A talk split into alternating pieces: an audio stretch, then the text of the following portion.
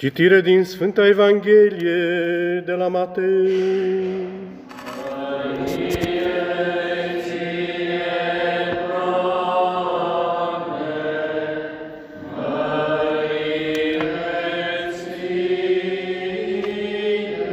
Să luăm aminte.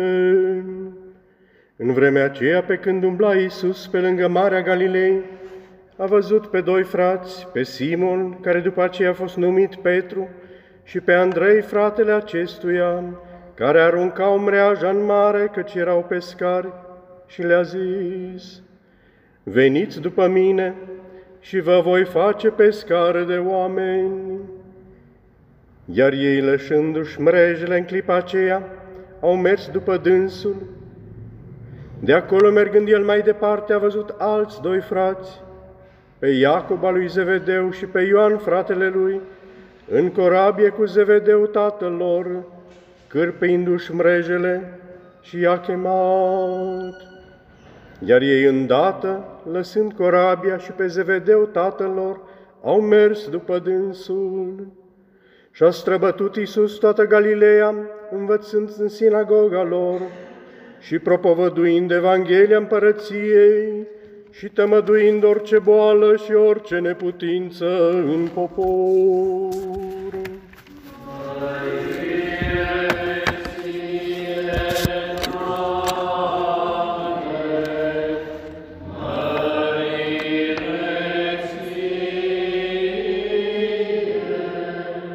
În numele Tatălui și al Fiului și al Sfântului Spirit. Iubiți credincioși, avem în Evanghelia de astăzi, a doua duminică după Rusalii, un episod, am zice, printre altele, al începutului. Ceva care a avut loc în trecut și pe care acum îl pomenim. Și întrebarea care se poate contura în fața unor asemenea episoade în care nu are loc nimic spectaculos, în care nu se întâmplă vreo minune sau nu este oferită vreo pildă spre reflexie și punere în practică. Întrebarea este ce legătură, ce actualitate poate avea o asemenea pildă, dincolo de evocarea unui moment de la începuturile lucrării misiunii lui Isus și ale apostolilor. Printre altele, chiar așa succint cum este relatată întâlnirea lui Isus cu cei doi, două perechi de frați, răzbate radicalitatea urmării lui pentru a intra în împărăție. Într-o altă parte, Iisus dădea un alt metru de măsură și ne cerea în cuvinte actualizate să nu antepunem nimic lui. În formula, în traducerea obișnuită, comună, este cine nu urăște pe tatăl său, pe mama sa. Nu se pune vorba, nu se pune problema de a urâ în sensul pe care noi astăzi îl avem, ci de a pune în urma, respectiv de a nu pune nimic înaintea lui Hristos.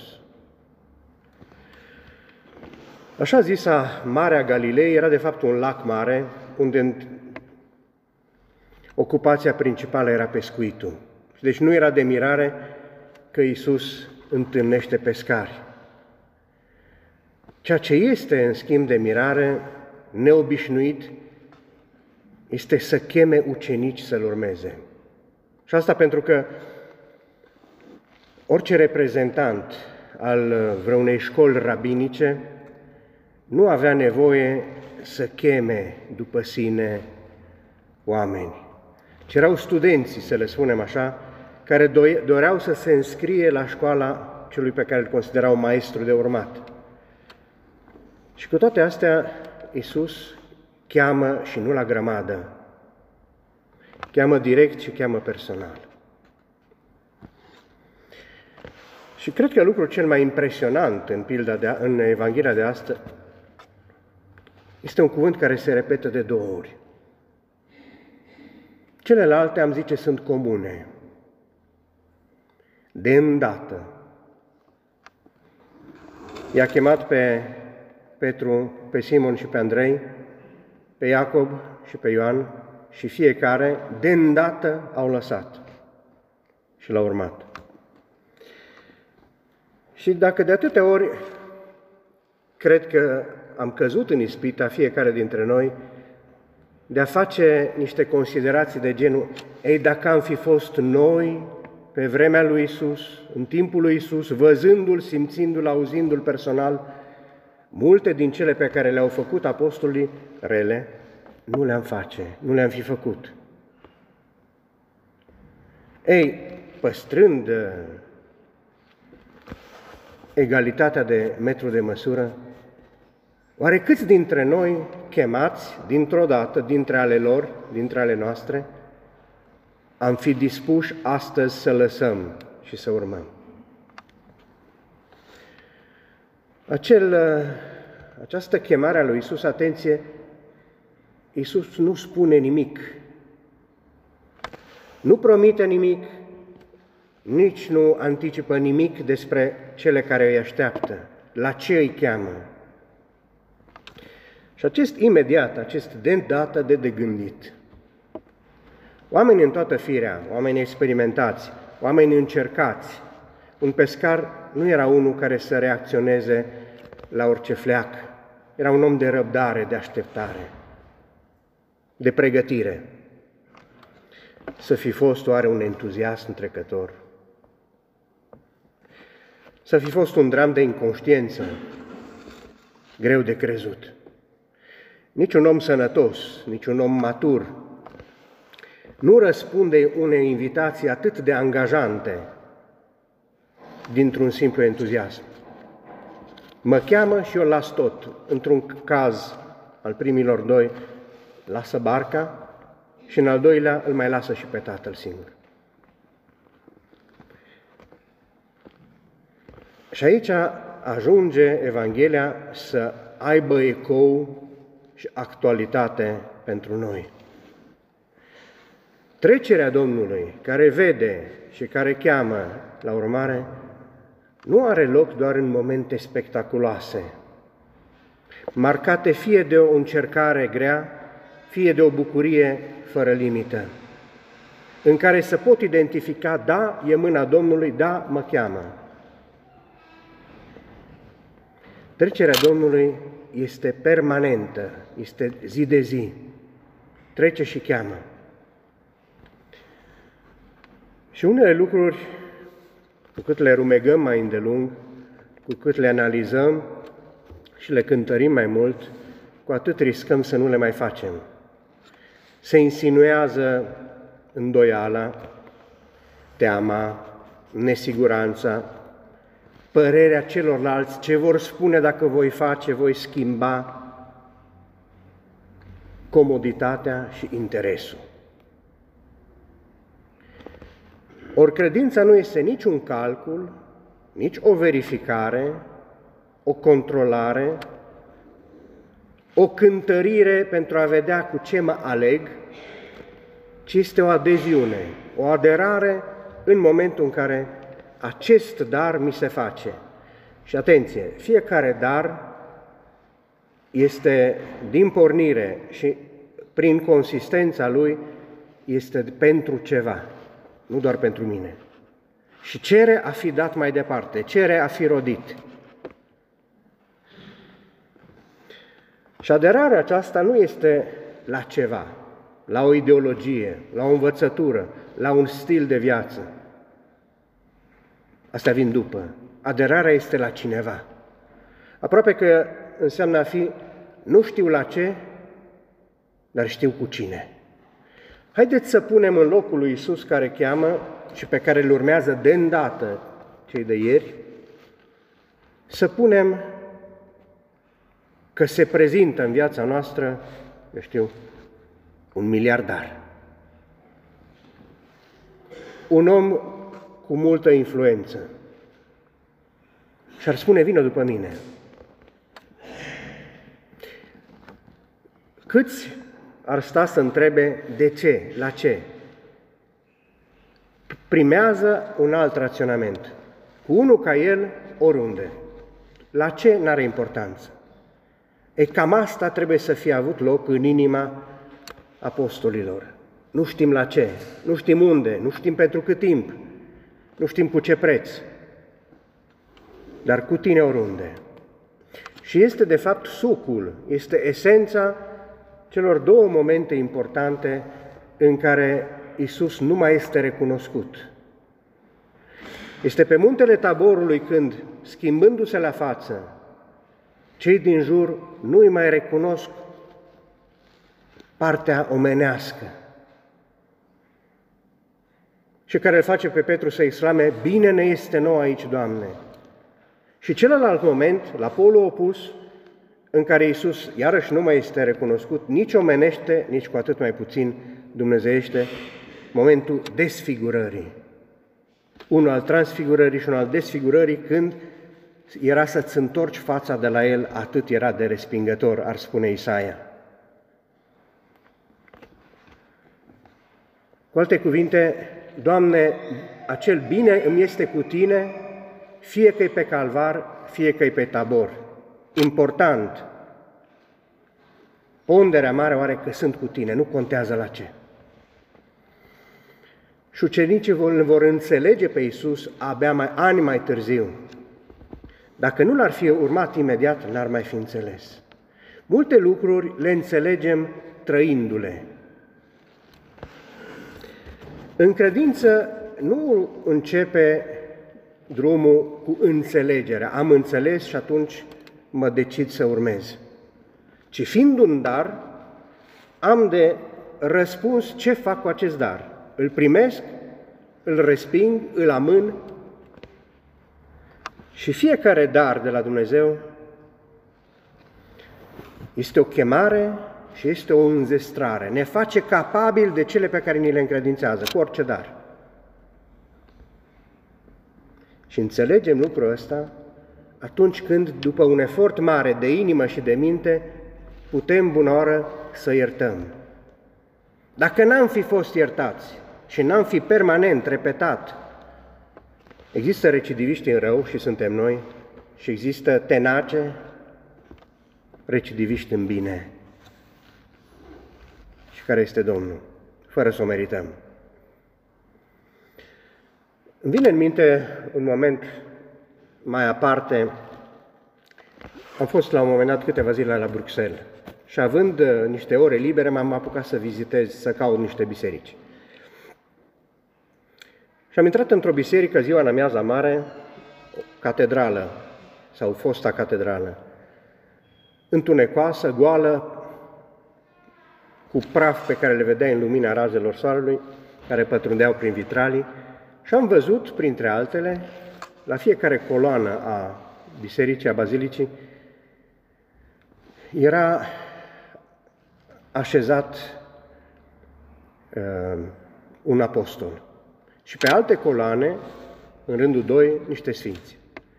Și am apucat să mă uit, încercând să identific prin uh, întunericul bisericii să identific reprezentarea apostolilor, cum au fost ei reprezentați.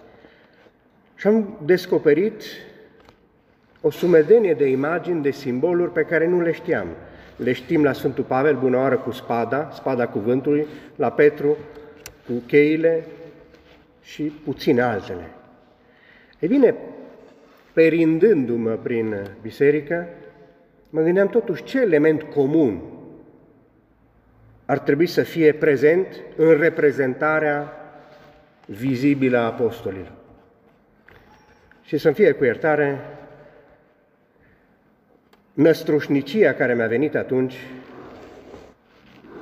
uh, mi s-a părut o inspirație. Cred că fiecăruia ar fi trebuit să-i apară să fie reprezentat pe frunte cu o bătătură, respectiv cu una și alta și repetate ori când și-au dat seama, după ce lucrurile s-au întâmplat, la ce se referea Isus.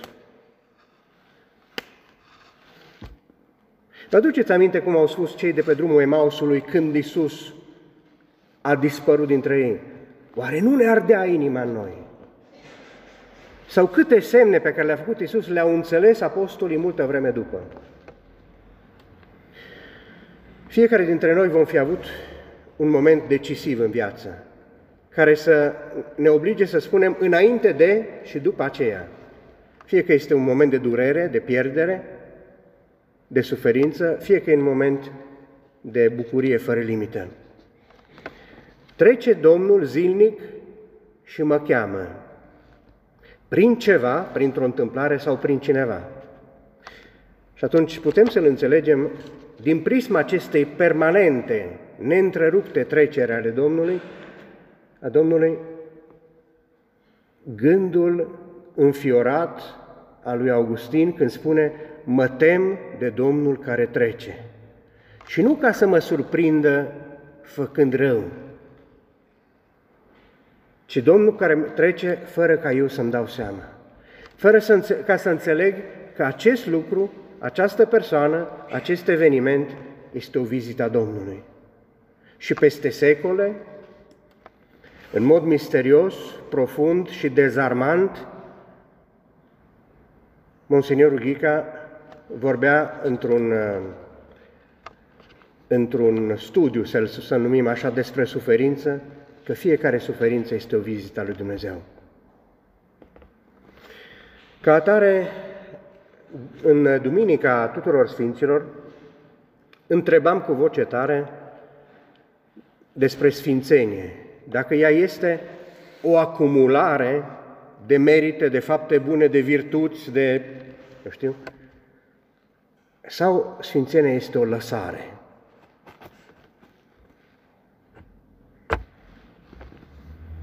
Și avem astăzi, în Evanghelia de astăzi, un răspuns. Avem în episodul cu tânărul bogat, care aflând că mai are ceva de lăsat, că are ceva în plus, se îndepărtează trist. Cei de astăzi au lăsat. Așadar, nu este cucerirea unui munte, acumulând înălțime, acumulând merite, acumulând uh, respect, considerație și devoțiune.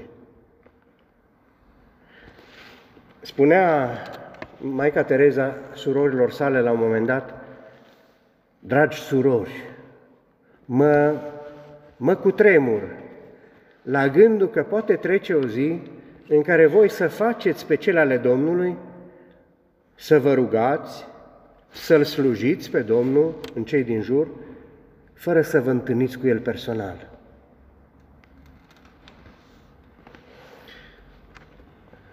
Așadar, în ce ne privește, primul lucru de lăsat este obișnuita rezistență. Rezistență la Domnul. Bănuiala pe care șoapta celui rău încă dintr-un început ne tot, ne tot ia înainte. Da, dacă vrea să-ți ia ceva, da, dacă vrea să te lase fără, Deci abandonarea, lăsarea rezistenței în fața Domnului, a circunspecției. Oare de ce? Și atunci îmi vine o falsă modestie să spun, eu nu sunt vrednic. Spuneți-mi vreunul dintre cei aleși de Domnul care să fi fost declarabil vrednic. Și și-au dovedit între ghilimele vrednicia când Isus a rămas singur. Și cu toate astea, la înviere, nu-și alege o altă echipă mai bună, mai de încredere, ci tot pe aceeași. Pentru că nu este ce facem noi, lucru care contează, ci ceea ce lăsăm pe Dumnezeu să facă prin mizeria noastră. Astăzi vom zice, oare cum se face că ajunge să ne uităm la mănăstiri, la seminarii, la procentul de familii care se căsătoresc în biserică, cum se face că nu mai sunt chemări la aceste stări de viață, consacrată într-un fel sau altul, dăruite lui Dumnezeu într-un fel sau altul?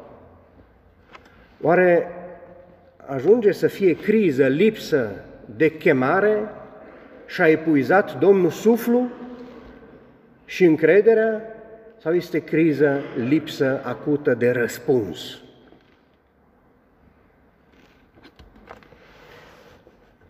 Fiecare chemare Și fiecare, deci, răspuns pe care chemarea asta îl așteaptă, are culorile indivizilor care vor răspunde cu multitudinea trăsăturilor proprii. Nici o chemare și deci niciun răspuns nu poate fi comparat. Eu nu pot să iau și să împrumut de la cineva un răspuns sau un stil de viață. Mă poate ajuta, dar nu pot răspunde prin altcineva. Și de aceea, așa cum nu deleg pe nimeni să-mi iubească mama, să-mi iubească soția sau soțul, nu pot delega, aștepta sau pretinde ca altcineva în locul meu să răspundă chemării de iubire a lui Dumnezeu, pentru că despre asta e vorba. Mă cheamă la am da mai mult, nu am jecmăni. Fiecare răspunde cu trăsăturile proprii, cu talanții, cu limitele, cu mizeria proprie. Și asta este o reacție, o atitudine, o responsabilitate de zi după zi. Și dacă vrem cu adevărat să trăim, și nu doar să supraviețuim spiritual, să trăim, Iisus ne cere, în mod conștient, decis, ne cere să-L alegem astăzi. L-am ales prin nașii mei la botez, l-am ales în 5 uh, martie 1995. Viața spirituală nu merge înainte de la sine, Trăirea adevărată nu este mecanism automat, instinctiv, este decizie. Și îmi vine în minte același Sfânt Augustin care spunea că astăzi lucrurile dacă merg așa cum merg, și era astăzul de pe vremea lui, și spuneți-mi dacă e foarte diferit astăzul nostru de al lui. Rădăcina dezorientării din zilele de astăzi nu este creșterea puterii erorii, ci este slăbiciunea răspunsului celor care ar trebui să dea mărturie despre adevăr.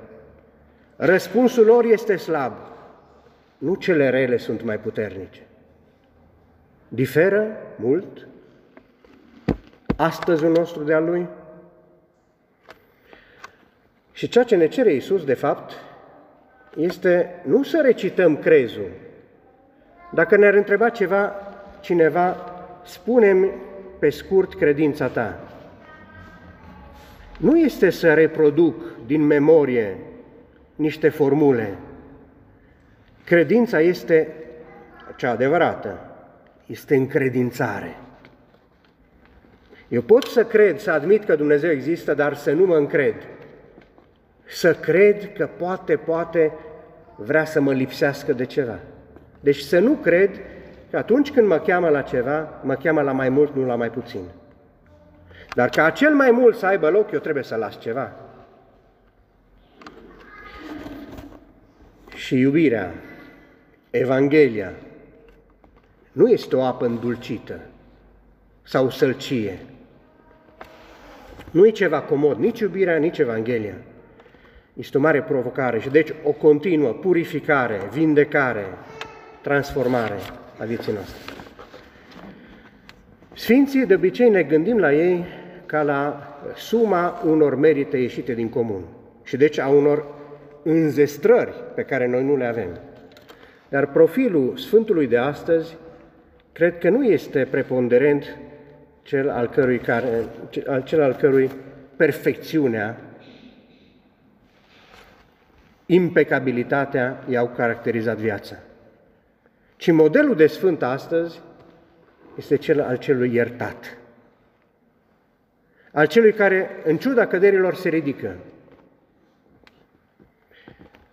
Și sfinții nu sunt doar cei din calendar. Oare nu sunt și eu și fiecare dintre noi, fără să o știm, rodul rugăciunilor cuiva care la sfârșit de zi epuizat totuși se lasă biruit de voința de a se ruga. Rodul rugăciunilor cuiva, al suferințelor oferite de către cineva. Harul pe care eu astăzi îl primesc nu e pentru meritele mele, ci poate este răspuns la iubirea unui necunoscut, care a pus ceva din sine și Dumnezeu a înmulțit în mine. Și aș vrea să închei. Am descoperit de curând și am zis că nu sunt liniștit până nu dau mai departe. Am avut anii ăștia ocazia de mai multe ori, și cantitativ și calitativ, să ne adăpăm, să ne hrănim cu viața episcopilor noștri martiri, astăzi fericiți, iată, la trei ani. Și ca atare, o anumită saturație, cel puțin la mine, uh, risca să se instaleze. Și mi-a dat Dumnezeu peste nas, asta o spun în sensul bun, al, celor, al felului în care Dumnezeu îți dă peste nas, și mi-a picat zilele astea în mână un cuvânt scurt dintr-un alt martir sau un alt, o altă coloană rudă cu cea a episcopilor noștri. Era figura legendară, stâlpul bisericii și al societății în Polonia, cardinalul, cardinalul Vâșinski. Și perla pe care am găsit-o și care nu sunt liniștit până când uh, nu vă împărtășesc, ne ajută să înțelegem că aici nu e chestiune în fața lui Dumnezeu nici de minte, nici de voință, nici de putere, ci de inimă. Cel mai necunoscut lucru pentru om este inima, spunea Vâșinski. Atât de frumoasă că Dumnezeu o caută, atât de puternică încât poate rezista iubirea tot puternicului. Poate inima noastră rezista iubirii lui Dumnezeu. Atât de fragile că aproape orice slăbiciune o frânge. Atât de nebună că poate distruge toată fericirea și ordinea. Poate inima face asta. Atât de credincioasă că nu reușește să se descurajeze nici măcar de infidelitate atât de ingenuă că se, lua, se lasă dusă de gingășie, atât de mare că poartă în sine toate contradicțiile.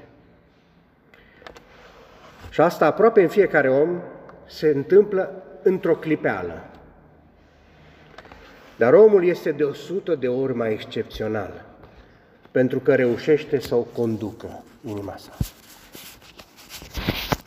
este motiv de mulțumire în plus Evanghelia de astăzi pentru reamintirea că Domnul trece. Trece și mă cheamă și stă la îndemâna mea să răspund de îndată.